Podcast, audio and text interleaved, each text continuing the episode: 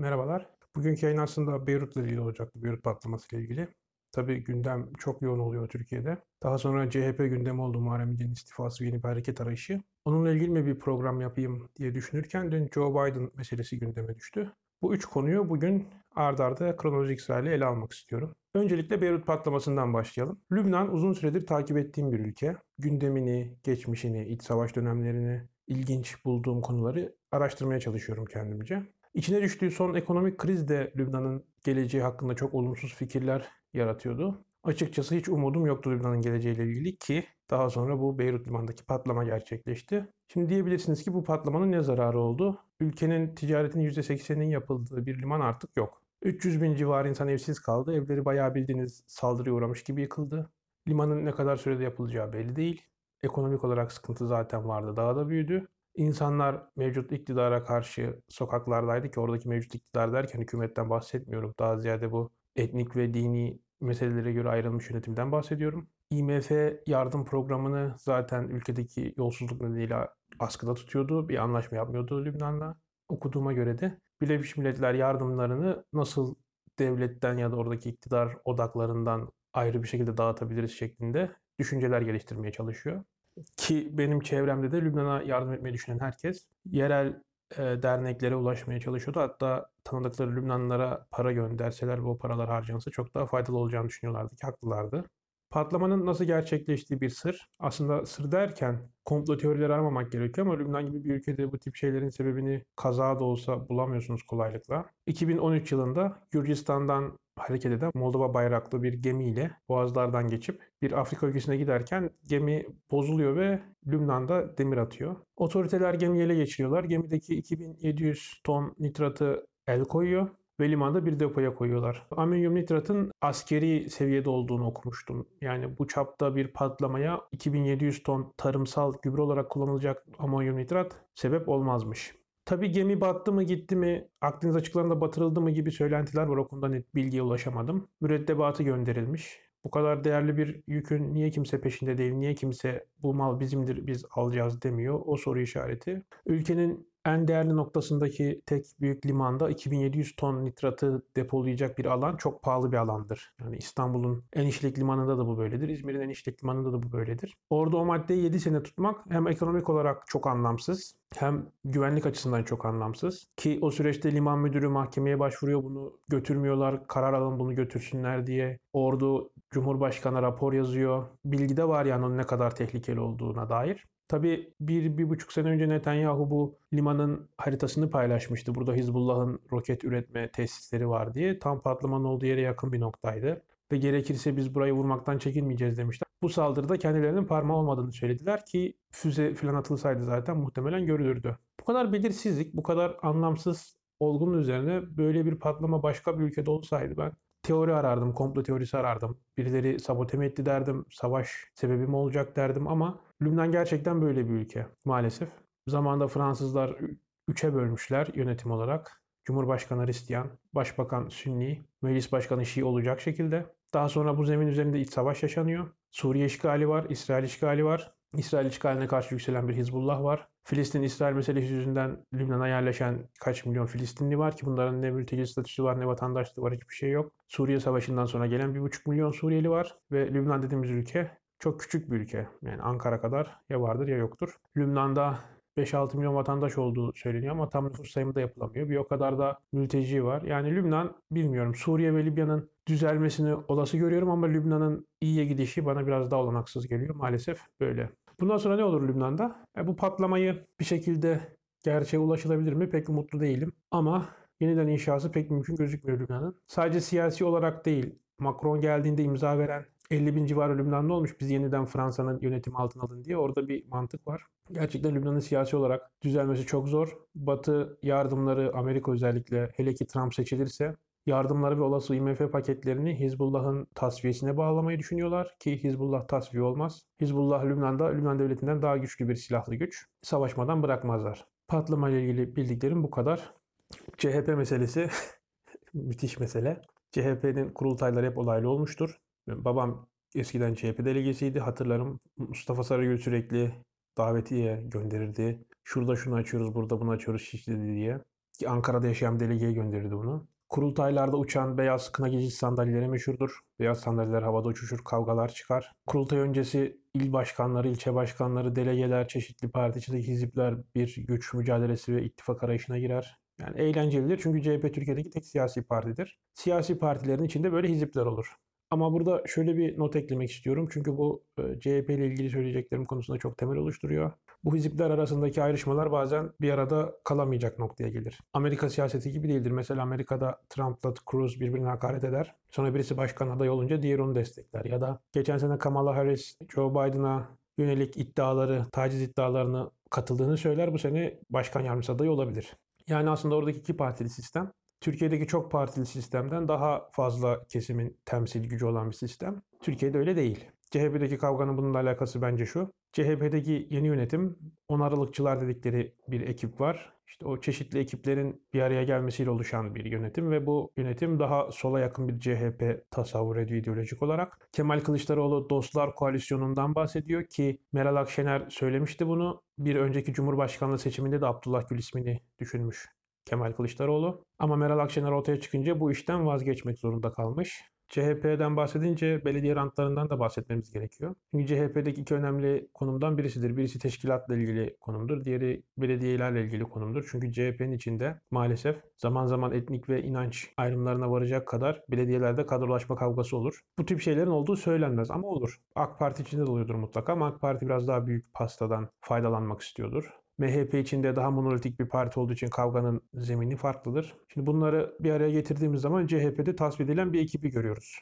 Muharrem İnce'nin ne kadar bu ideolojiye dahil olduğu ayrı bir tartışma ama ulusalcıların ve Atatürkçülerin, Kemalistlerin tasfiye edilmesi süreci var. Muharrem İnce'nin son çıkışını bu süreçte artık son bir ben gidiyorum bak ha söylemi olarak görüyorum. Muharrem İnce açıklamalar yaptı adaylığını ya da yola çıktığını açıklarken enerjisi düşük bir toplantıydı açıkçası. Bana hiç güven vermedi. Zaten Muharrem İnce'nin de öyle sanılanın aksine seçime girip %51 oy almak peşinde falan olduğunu düşünmüyorum. Ama Muharrem İnce bu hareketiyle belki de bir çatı aday meselesini engellemeye çalışıyor. Belki de başarılı olacak. Gerçi son zamanlarda bir de Mustafa Sarıgül adı çıktı ama artık iyice komik işler oldu bunlar. Muharrem İnce'nin toplantıdaki eleştirilerine geliyorum. Eşlerden biri belediye başkanı, diğeri parti meclisine girecek eleştirisi var ki bu zaten bildiğimiz bir şey. Çeşitli işlere giren insanlar var, vekillik, o eşini bu yaptı, bu eşini şu yaptı işleri. Şu çok önemli dikkatimi çekti. İnce CHP'yi yıpratmak için değil kurtarmak için ayrılır. Burada CHP içindeki çatışmanın ve CHP'yi CHP yapan değerleri savunmanın bir sinyalizasyonu veriyor bence. Şuraya geliyor. Akdeniz'de milli hak ve çıkarlara saldırı varken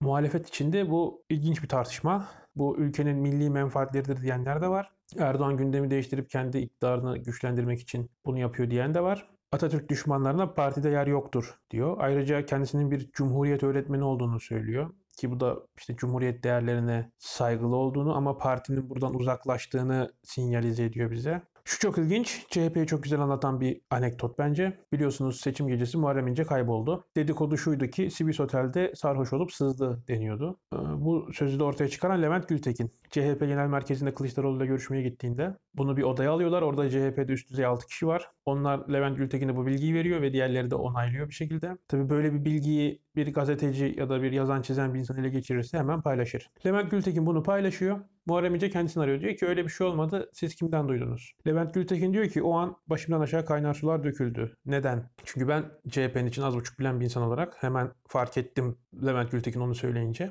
Muhtemelen CHP içindeki bir çatışmanın parçası olduğunu düşündü Levent Gültekin ki çok olası. Ama Muharrem İnce'nin doğru söylemediği ihtimali de var. Olabilir. Bu konuda zaten kimse net açıklama yapmaz. Yapılmaz yani. Olduysa da olmadı denir ama parti içi hizipleşmelerin partiye zarar verecek noktaya geldiği çok oldu. İşte Muharrem İnce partide benim için çalışan insanlar tırpanlandı dedi. Seçim değerlendirmesinin toplantısına çağrılmadım dedi. Ki bu da olur. Daha önce bir yerel seçim sürecinde ben buna denk gelmiştim. CHP teşkilatıyla bir belediye başkan adayının arasındaki itişmeyi gördüm. CHP Genel Merkezi buna biz şu kadar bütçe ayırdık diye cevap verdi ki doğrudur o bütçeler ayrılması bu konuda farklı bir yola gidileceğini göstermez. Ama bunu da kimse kabul etmez. Bunları biz bilemeyeceğiz. Bu yayında CHP ile ilgili söylediklerim tamamen bilgilerim ve duyumlarımla ilgili ve bunlar ispatlanacak şeyler değil. Onun için bunu biraz hikaye gibi dinlemenizi rica ederim. Şu çok ilginç bir söylemdi. Eski AKP'li başkan olacaksa CHP iktidarı olmaz ki diyor. Ben buna katılıyorum açıkçası. Ki CHP gibi bir parti 18 yılda bir başkan adayı çıkartamıyorsa yani Muharrem İnce şunu söyledi. Erdoğan'ın eski arkadaşları sadece Erdoğan'a indirmek için bir araya geliyorlar. Bu Türkiye'de mevcut durum ile ilgili bence. Beş benzemez bir araya gelebiliyor. Bu Macaristan'da da oluyor. Macaristan'da Orban'a karşı Jobbik'le ki Jobbik aşırı sağcı bir partidir. Yani Avrupa'da ufak tefek sütten partileri saymazsanız en aşırı sağcı olan birkaç partiden birisidir. Jobbik ile Sosyal Demokratlar bir araya geliyor. Çünkü Orban çok ortak bir rakip. Türkiye'de de öyle bir durum var. Erdoğan ortak bir rakip. Ve Erdoğan'a karşı herkes bir araya gelebiliyor ve şu imkanı sağlıyor bu. Örneğin CHP'de Ekrem İmamoğlu çıkıp ben kızlı erkekli havuz yaptırmam, belediye tesisinde içki içtirmem diyor. Ve bu kimsenin tepkisini çekemiyor çünkü alternatif yok. CHP'deki Grant Baron'undan bahsediyor ki bu artık gerçekten Türkiye'de siyasetle az buçuk ilgilenip de CHP'deki bu durumu bilmeyen yok. Onun için biraz önce de bahsettiğimiz için geçelim. En son şunu ekleyeyim. Erdoğan 2018'de yaptığı bir açıklama var 16 Ocak'ta. Canan Kaftancıoğlu'nun söylemleri üzerine CHP bırakınız iktidara gelmeyi kendi birliğini dahi koruyamaz bu şahıslarla diyor. Erdoğan'a kat, şöyle katılıyorum. Erdoğan kadar sivri ve kutuplaştırıcı bir isim olmasaydı da bir 10 sene öncesinin Erdoğan'ı, gezi olayları öncesi Erdoğan olsaydı gerçekten bu ciddi bir ayrışmaya sebep olurdu. Ama şu an olmayacak. Üçüncü mesele Joe Biden meselesi. Aslında sadece Joe Biden değil biraz da diasporadaki aktivizm, akademi bu tip konulara da ucundan değinmek istiyorum. Joe Biden bir açıklama yaptı. Açıklama yapmış New York Times'a 2019'un sonlarına doğru sanırım 7 ay geçmiş. Açıklamasında şunlardan bahsediyor. Özetlersek Erdoğan'a biz müttefiklerimizle, Türkiye'deki müttefiklerimizle devireceğiz diyor. İşte Kürtleri diyor meclise sokacağız ve sisteme entegre edeceğiz diyor ki yurt dışında Batı dünyasında Kürtler demek Kürt siyasi hareketi demektir. Yani PKK, PYD, YPG en azından o akla gelir. Onların temsil ettiği kabulü vardır. Doğu Akdeniz'de Erdoğan'ı sıkıştıracağız. Oradaki müttefiklerimizle göz açtırmayacağız diyor. Hatırlayalım Muharrem İnce de Akdeniz'de milli hak ve çıkarlara saldırı varken demişti. Joe Biden açıklamaları 7 ay sonra neden servis edildi ya da 7 ay önce nasıl atlandı bu? Bu ülkenin medyası, akademisyenleri, NGO'ları, think tankleri ne yapar? Ayrı bir tartışma. Bunu gören ben de dahil birçok insan bunun Erdoğan işine yarayacağını o an anladı. Siz Türkiye dahil birçok ülkede Türkiye'yi Doğu Akdeniz'e sıkıştıracağız derseniz Kürt siyasi hareketini sisteme entegre edeceğiz derseniz buna geniş zeminde bir tepki doğar ülkede. Ki muhalefet yöneticileri de Twitter'da olsun, başka mecralarda olsun buna ön almaya çalıştılar. Kendileri Türkiye'deki iktidarın sadece seçimle değişeceğini ve Amerikan işi olmadığından bahsettiler. Ki, ki öyle düşündüklerini de düşünüyorum. AK Partili bazı hesaplardan bu konuşma yapıldıktan hemen sonra Gelecek ve Deva Partilerinin kurulduğuna dair çeşitli bilgiler paylaşıldı. Zamanlama manidar denildi ki o siyasi hareketler zaten yıllardır alttan alta fokurdayan ve gelişen hareketlerdi. Öyle Joe Biden'ın talimatıyla olacak işler değildi. Türkiye gibi ekonomik çöküşün henüz başında olan bir ülkede bu tip şeyler iktidara yarar mı? Seçime daha çok var. Onun için yarar mı pek sanmıyorum ama buradan şuna değinmek istiyorum. Yurt dışındaki diasporalar. Bu sadece Türkiye ile ilgili değil. Bütün dünya ile ilgili. Hatta Irak Savaşı'nda zamanında Saddam iktidara geldiğinde kaçan ailelerin çocukların Amerika devletini nasıl yönlendirdiğine dair birkaç bir şey dinlemiştim. Hiçbir şey bilmeden müdahale ettiklerine dair bilgilerden birisiydi. Türkiye'de de benzer bir şey var. Stockholm Üniversitesi'ydi sanırım bu Türk Çalışmaları Bölümünün başkanı. İşte Türklerle tartışıyor. Güven Park patlamasından bahsediyorlar. Adam diyor ki ya onu PKK yapmadı, Tak diye bir örgüt yaptı. Tak'la PKK'nın ne alakası var diyor. Bir düğünde denk geldiğim İsveçli bir kadınla konuşmuştum. Türkiye'de 100 tane insan hakları aktivistine müebbet hapis verildi şeklinde bir şey söyledi. Dedim nasıl olur yani pek de politik bir insan değil kendisi. Haberlerde izlemiş. 15 Temmuz'a fiili katılım gösteren görev başındaki subaylara verilen müebbet hapis cezaları orada aktivistlere verilen hapis cezası olarak haberleştirilmiş. Çünkü bu işin doğası gereği diasporada, Amerika'daki think tanklerde olsun, Avrupa'da olsun, Türkiye'de siyasi sebeplerle bulunamayıp kaçan ya da kaçmak zorunda kalan insanlar olur ve onların ikili ilişkileri ve diyaloglar üzerinden gelişir bu işler. Yani SETA gibi saçma sapan kurumların Washington, Brüksel ofisleri bir yana Türkiye'de layıkıyla iş yapan think tank de pek bütçesi olmadığı için oralara giremezler. Bu diasporadaki çeşitli insanlar bilgi kaynağı olur ve yurt dışına giderseniz yani Türkiye çok iyi bir ülke mi değil, özgürlük ülkesi değil, ifade özgürlüğü vesaire çok sıkıntılı ama böyle bildiğiniz düz faşist diktatörlükte yaşıyormuşsunuz gibi bir algı var. Hoş gerçi deveyle gezdiğimizi de düşünüyor bu insanlar. Ne kadar ciddi alınır bilemiyorum ama şunu öğrendiğimde ben gerçekten çok üzülmüştüm. Bu insanlar gerçekten siyasetçilerle diyaloğa girebiliyorlar makaleler, raporlar yazabiliyor ve bunlar gerçekten politika belirleyebiliyor. Şunun için üzdü bu da beni. Yani koskoca Amerika devleti diyorsunuz, koskoca Avrupa Birliği diyorsunuz.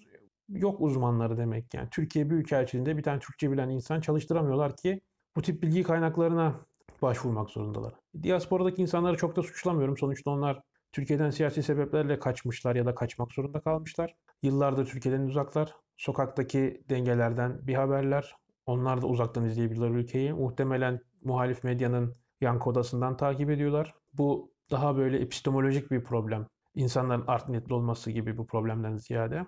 Son bir şey daha ekleyip bu mevzuyu da kapatayım. Dissident diye bir kavram var. Bu muhalifin biraz daha aktif versiyonu gibi düşünebilirsiniz. Batı dünyasında bir dissident sektörü var. Bazı isimler var. Bu isimlerin kariyerleri muhalif olmaları üzerine kurulmuş. Konferanslarda konuşma yaparlar, kitap yazarlar, bu kitaplar için imza günü düzenlerler vesaire. Ve bu insanlar bir kariyerizmin getirdiği bir heyecanla daha sivrilebilirler. Kendilerini içinde buldukları durumdan sebep bu da yoksa art niyetli, şeytani insanlar olduklarından değil. Böyle bir sektörde gidip sürekli sağda solda konuşarak, sürekli bir muhaliflik çıtasını arttırma ihtiyacı hissederek günün sonunda çok tek taraflı bilgiler paylaşabilirler. Joe Biden gibi isimler de maalesef buralardan besleniyor. Bu konuda Türkiye ne yapabilir? Açıkçası bu konuda Türkiye'nin devlet eliyle yapabileceği bir şey yok. Türkiye'de her kesimin bir think tank'i olsaydı, bir kültürel, entelektüel üretim yapabilecek mecrası olsaydı bu konularda daha iyi adımlar atılabilirdi ama maalesef Türkiye'de yine CHP gibi, MHP gibi partilerin bile bu tip organizasyonları yok. Zayıflar o konuda. Onun için bir şekilde Türkiye'den kaçmak zorunda kalmış insanların fikirleri batıdaki Türkiye algısını inşa edecek. İlginçtir Türkiye'de Gülencilere ve PKK'ya olan mücadelenin Erdoğan'la ilgili olduğunu ve Erdoğan gittiğinde bunların Türkiye'ye yeniden dönüp normal hayatlarına ve siyasetlerine devam edeceğini düşünecek kadar garip kafalarda insanlar onlar. Hem onlar için çok saçma sapan bir durumdu hem bizim için çok saçma sapan bir durum. Umarım bir gün objektif uzmanlara ulaşabilirler pek ümitli olmasam da. Üç konuyla bir gündem yayını yapalım dedim bugün. Umarım beğenmişsinizdir. Bir seçim sistemi yayını yapmak istiyorum. Çünkü Türkiye'de seçimden önce seçim sisteminin değişeceği artık çok ayan beyan ortaya çıktı ve seçim sisteminin nasıl bir şekilde ortaya çıkacağı da seçim sonuçlarını belirlemede Türkiye'nin siyasi ortamından daha etkili olacak. Şimdilik söyleyeceklerim bu kadar. Videoyu beğendiyseniz paylaşabilirsiniz. Abone değilseniz abone olabilirsiniz. Topluluğumuzu büyütürsek farklı şeyler yapabiliriz. Forum açabiliriz, Discord kanalı açabiliriz. Bakalım büyüyebilirsek. Şimdilik kendinize iyi bakın. Hoşçakalın.